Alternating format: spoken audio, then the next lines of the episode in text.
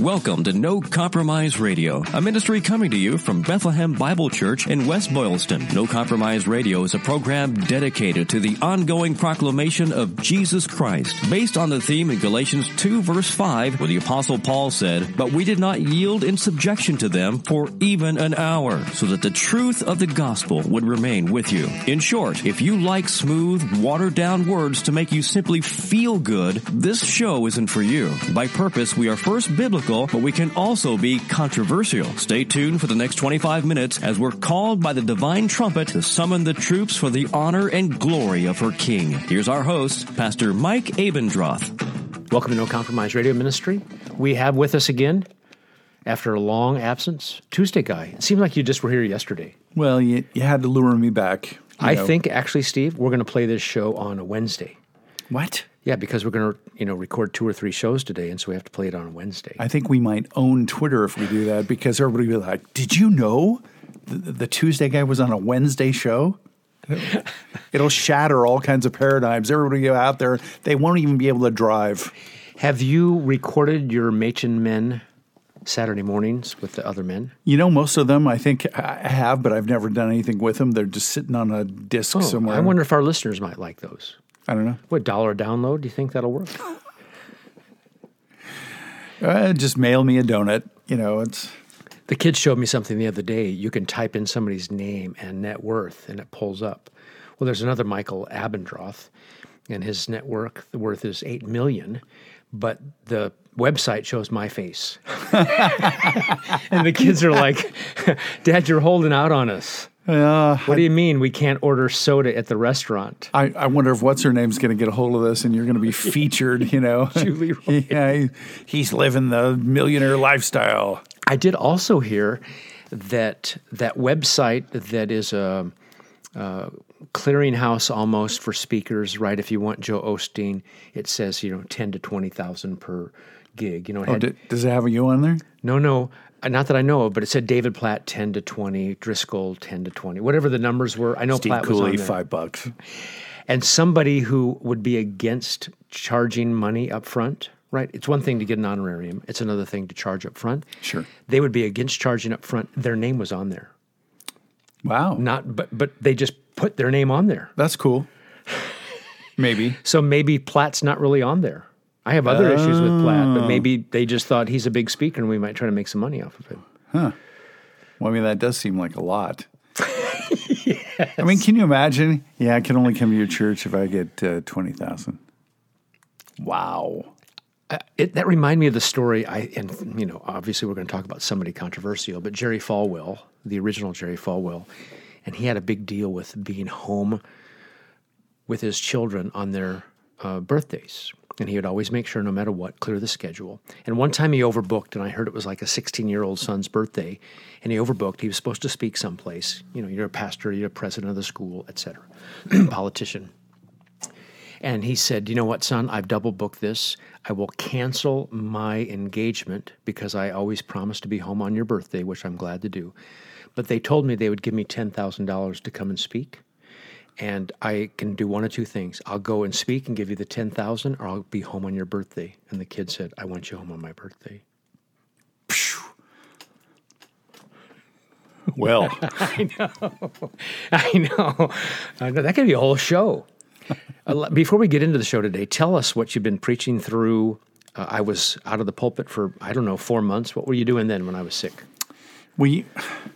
It's funny because initially, not knowing how long you were going to be out, I'm like, okay, what do I do? Well, I finished John, and then I was like, okay, I'm going to do some one-off messages. I would just pick texts based on, just something I wanted to preach or something I hadn't preached before, and because I was trying to delay. I didn't want to start Acts until I'd read some stuff, and then I was just like, it just kept getting longer and longer, and I'm going, I guess I have to start Acts. Well, I'm not saying your older preaching was bad. We all learn and grow. That's true. But there were a few sermons there toward the end. I hated almost to come back because you were on such a homiletical roll. I thought, Pastor Steve has taken a preaching pill, and I think that's the best you ever preached there toward the end. Well, thank you. I mean, I think, two things. One is, we grow, but secondly, I think you've, in the parlance, you've coached me up, so... And that was good. I'd sit at home thinking, there's all these new people that have come the last 4 months and they're waiting for the pastor to show up. And then I show up and they're like, But anyway, praise the Lord that you filled in. I think I said it the other day and I thought, that's kind of a good little, not a line, but true. While the church missed me, the church didn't miss a beat, thanks to you. So what?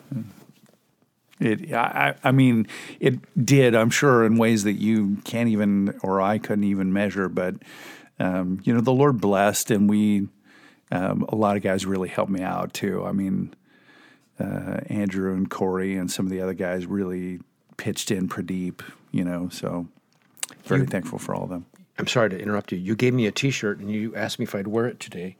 So I'm wearing it today, and it says, "The government is not God." And it's got a lion down here. What's up with this? Why am I wearing this? Because my brother Rashad sells those, and I bought you one while and I gave it to you when you got out of the hospital. I got one for me and for you and for Janet, and so. Okay, I'm representing. If today, if this was like Wretched Radio TV, we would all see. Yeah, but they can't see right now. Rashad, I didn't know you had a brother named Rashad. Oh, brother in Christ. Yes. Okay. Yes. I mean, it's funny. You get to know somebody via the internet, and you meet them once or twice at a conference, but it's just like you've known them. I also saw him down in G3. His parents were there as well, and it was a lot of fun. Of course, they were all enamored of, can I say this? I'll just say the current celebrity pastor. I won't spill his name. I just will say he's from Canada, and I'll leave it at that. Oh, okay. But yeah, it's kind of hard. That'd be a tough route to get to a celebrity status. Yeah, I wouldn't trade places with him. I mean, honestly, while he was going through all that, I just thought, man, better you than me, bro, because I don't know if I could do it. I really don't know. I love the Christians that I know in Canada, and I've been to Saskatoon a couple times ministering there, but with Pastor Steve Flippin and his leadership team, but it makes me not like Canada. And again, I don't mean the people, but just like the government that controls Canada, that is just... Well, I mean, there's so much going on, in the Western English-speaking world right now that's inexplicable to me. I mean, from New Zealand to Australia to Canada, where we just look and go, I pretty much thought we had the right to freedom of religion and the right to freedom of speech and the right to, fill in the blank, and all those things are imperiled. I know. I thought if we had a constitution, the constitution would protect us against petty tyrants, right? So that's why we have the constitution, because we say, well, you're in leadership and you have to tell us all this stuff. No, the constitution says we can do this. Well, a man the other day, whom I'll not identify, said the constitution is always evolving. I noticed that. Mm. Uh-huh, I know. Today, with Pastor Steve here in the studio, we want to talk a little bit more about how are we motivated as Christians to obey, kind of buckle up, better do this or else, God loves me more when I have my devotions, he loves me less when I sin. How do we motivate as Christians? That's going to be kind of part 2 today. How do I motivate? Well, even as you were talking, I'm like, I think the key, rather than sola bootstrapsa, which is the common, I mean, even if we don't think of salvation as something I do myself, we think of sanctification as something I do myself or something I'm responsible for or something maybe the Holy Spirit aids me in or maybe the Lord Jesus aids me in, but certainly I'm the man when it comes to, I'm the captain of my sanctification, right? And we forget that we are in Christ at all times, right? Not just when we get saved, but as we are being saved. In other words, as we are being conformed in the image of the Lord Jesus. We are in Christ. It is in him we rest. And, what's our motivation? Our motivation is, well, we're in Christ. Guilt, grace, gratitude, right? Yeah. Guilt, grace. I mean, you know, we were saying this here a minute ago, but I don't need somebody. I really don't. Sorry, I people do this from time to time, but I don't need somebody to make me feel guilty. I do that plenty. Yeah, I wake up in the morning. We were talking about our friend in the hospital, and you know what? It's just been going through my mind constantly. You know, I'm praying for him. I'm praying because I believe that as long as there's life, the Lord can do whatever he wants, right? I mean, he can keep him alive for years, decades. I mean, who can say? But I also just think it's just been a great reminder to me of how blessed I am. Even that picture I showed you of my two grandsons, you know, I get to see these kids all the time. I get to watch them grow. I get to watch them be raised in godly homes, and I'm like, I don't deserve any of this. You know, so what's my motivation? And I mean, do I fall short? Yes, all the time. But my motivation is just gratitude. I just look and I just think, I didn't want any of this, and you've granted me all this, and man, I have a lot to be grateful for. I mean, I could just go on a gratitude tour. You know, that could be the rest of my life, just telling everybody how thankful I am. Steve, when I heard that G3 was this new thing in conference, I thought it was guilt, grace, gratitude, but I think it's something else. Yeah, I don't even remember what it stands for. I haven't really memorized that. Sometimes, you know, they give you these little cool things like G3, and you're like, okay, G3, and I have no idea what it's about. You know, I think it's Gospel cubed or something. I don't know what it's for. Westminster Shorter Catechism, Q&A 35. Okay. All right. So we're talking about motivation for sanctification, but let's ask, what is sanctification? Good. Right? Yeah. Sanctification is the work of God's free grace, whereby we are renewed in the whole man after the image of God, and are enabled more and more to die to sin, mortification, and live unto righteousness. Vivification is what they would call that. It's God's work. I think maybe when we think about holy living, that's the first thing that goes wrong. We don't even know what sanctification is. Right. We think it's all on us. That's right. And tell me, Steve, don't we often think as Christians, here's our model of sanctification. If I do this, God then will respond. Yep. It's a transactional deal. God will love me more. Uh-huh. And you know, you said that earlier, and I'm like, okay. And again, here's the problem. Can God love me more than he does? When he transferred me into the kingdom of his dear son and really sees me as he sees his son, can he love me more? And the answer is, can the Father love me more than he does right now? No.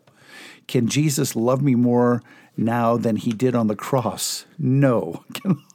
Does Jesus love me less now that I was rude? No. I mean, these are just absurd ideas. But this is our life. It's a transactional, legal temper. I do this. Okay, let's talk about this one, Steve. For the most part, I would imagine you, like me, get up in the morning, we read our Bibles. And it's good to do that. For the rest of the day, I have kind of a lens to see through things. But is my day more blessed because or does God love me more because I've read my Bible first? Will my day go better if my Bible reading's done? What if my day goes worse, but at least I have enough, you know, today I read it's the 3rd of February. Well, I mean, just imagine that. You get up and you read the Bible, and then your day goes downhill, and you're like, well, that didn't work. I'm not doing that again. It's the punishment of the Amish. You know, you go read your Bible for 5 hours. Here's a Horton quote. Christians today are often encouraged to obey God so that they can get something out of it. If I do this, God will do that, many reason. But Luther insisted that the gospel, now when I say gospel, I mean the Lord Jesus, right? Good news personified, incarnate rather, including the part about human helplessness and God's omnipotent grace, needs to be so clearly preached, Luther said, that those who hear it will not need to be coaxed, harassed, or frightened into obedience. The gospel, not bare commands, is the motivation for thanksgiving. If we are unclear about this point, we cannot have thankful hearts. Well, I mean, I think we say this fairly often. In light of my sin, you know, what do I deserve? And so if that's the lens through which we look through life, then how could we ever respond in anything other than gratitude? Now, will we respond in ways other than gratitude? Sadly, yes. But, you know, and at the end of it, if we're sober-minded and thinking rightly, how can we think otherwise? Well, we can't. Because in light of what I deserve, in light of what I've done, you know, if I were God, how would I treat me? And holy smokes, it would be bad. It would be sad times. If sad I was a human judge, how would I treat me? Sad times. Steve, we're talking about the motivation for obedience. Why is this so important for older Christians? And I'll set it up a little bit. When you're a new Christian, basically for me it was, here's a Bible verse that tells me what to do. I want to do that. Right.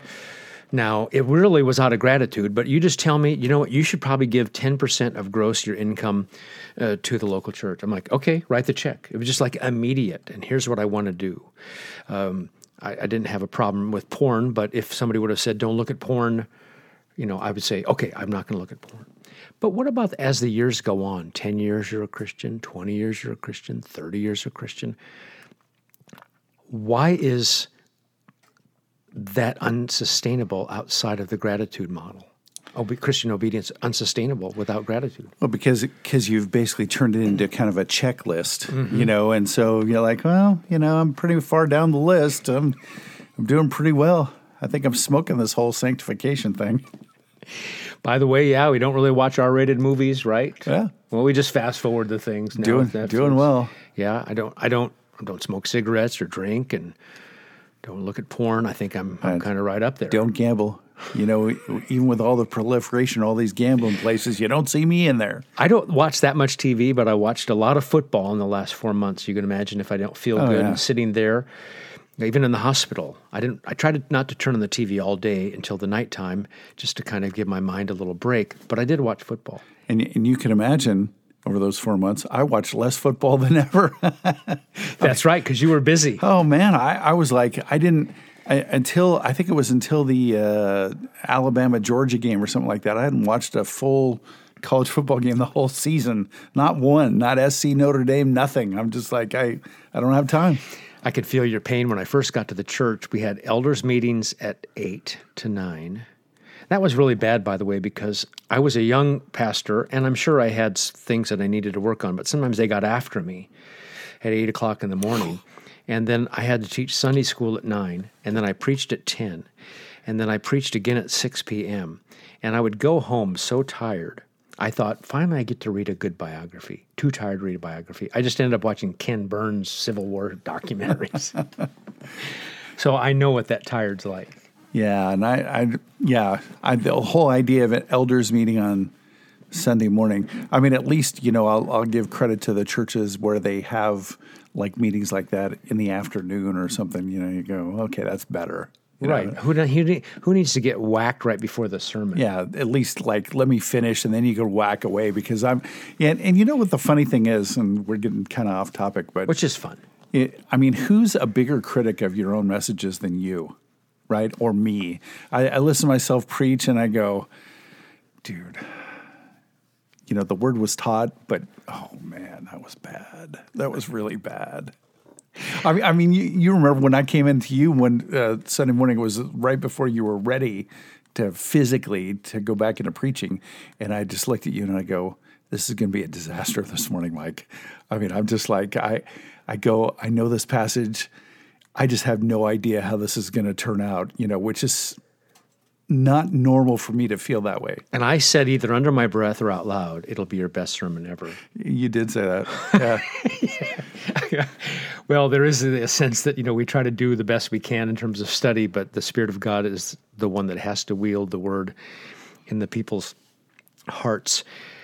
Today we're talking about motivation for Christian living. Steve, there's that story of Sinclair Ferguson, and he was supposed to be preaching on knowing Christ, and he got confronted, speaking of the confrontations of elders before the service, and they pulled him to the side and they said, you've been preaching to us for 2 hours and you've not given us one law, one thing to do. I was thinking about this last night, just oddly, but I was like, you know, imagine here's a message like from Isaiah 6. Well, what am I supposed to do with that? And you can go, you know, be holy even as I am holy. But that's not the message of Isaiah. The message of Isaiah is, behold your God. I mean, you know, be in awe of the Holy One, just like Isaiah was, right? He's like, Isaiah didn't go, well, thank you, Lord, I understand, you know, now, got the picture. He was like, I'm undone. I'm unholy. The world is unholy. I'm surrounded by unholy people. You know, it's like, blah. and I'm supposed to give you three things, three takeaways. Steve, even if Jesus didn't say in John 13, if I then, your Lord and teacher, have washed your feet, you also ought to wash one another's feet, for I have given you an example that you should do just as I have done to you. Even if he didn't say that. And of course, that was good and right for him to say it. I'm not questioning that. But for theory's sake, what if he didn't even say anything to those guys and just did that? Do you think they'd be convicted? We ought to do this too? Yes. Yeah, of course. Yes, absolutely. And, you know, I think, you know, there are probably churches, and boy, I hope we never get to this point, that do this whole foot washing thing. No, not under our watch. Right. But I think, you know, people who do that are missing the big picture, which is here is the Creator serving his creatures, you know, it in a very explicit, very demeaning way to him, right? In that culture, there's nothing worse than the feet. And, you know, scrubbing somebody else's feet, it's just like, how low can you go? I don't even like my own feet. Right. let alone somebody else's, right? And you know, to do that was just such a display of humility. And, you know, so when he says, do likewise, serve one another, love one another. I mean, you want to see how you love one another? Here's how. Amen. When you were talking about the feet and all that stuff, it just forces me to go back to Romans 10 and the quote from Isaiah, how beautiful are the feet of those who preach the law. Right. Yeah, who preach the law. Who preach. Well, sorry. Well, even they're beautiful too. Right. But here the text is the gospel. But the point there, you know, to the Jewish listener would be what? They'd be like, feet. How can feet be beautiful? Uh-huh. That's right. Steve, tell me a little bit about the law versus the gospel in terms of, since we're looking for motivation, Jesus motivates us, his service, his love motivates us. But does the law, the nude law, the pure law, motivate us in any way, shape, or form? Doesn't it just accuse or excuse us? It doesn't. It can point us, but it doesn't give us any engine to go do it.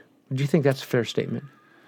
Doesn't give us any, you know, gas in the tank. No animation in the law. Yeah, well, I feel that's I'm trying to see if it's a trick question. I mean, it doesn't. It just commands. Here's a law. Obey. Yeah, and it doesn't motivate me except that, you know, in those areas where I'm falling short and I'm like, well, I need to do that because it's the right thing to do, like evangelize, right? Right, but you know it's evangelism from the Father's request and privilege to do. Yes. And here the Spirit of God is convicting you to say, because of what the Father's done for me, I'd like to go evangelize. Right, exactly. So I didn't mean to try to trick you. No. But I think, you know, what does the law do? It makes us feel guilty, right? I mean, ultimately, and it, therefore, how do we get that relief? You know, it's like waterboarding. I posted this thing the other day, kind of making a joke out of waterboarding. Forgive me for that because that's just how I think. But it was about baptism, but it looked like waterboarding. I saw that. Yeah. And that guy was rough. Yeah. And gives Baptist a bad name. But here's the point. You know, the law is like waterboarding. And you need some relief, right? You need to breathe. You need something, you know. And so I think there are plenty of preachers out there who just want to leave you submerged.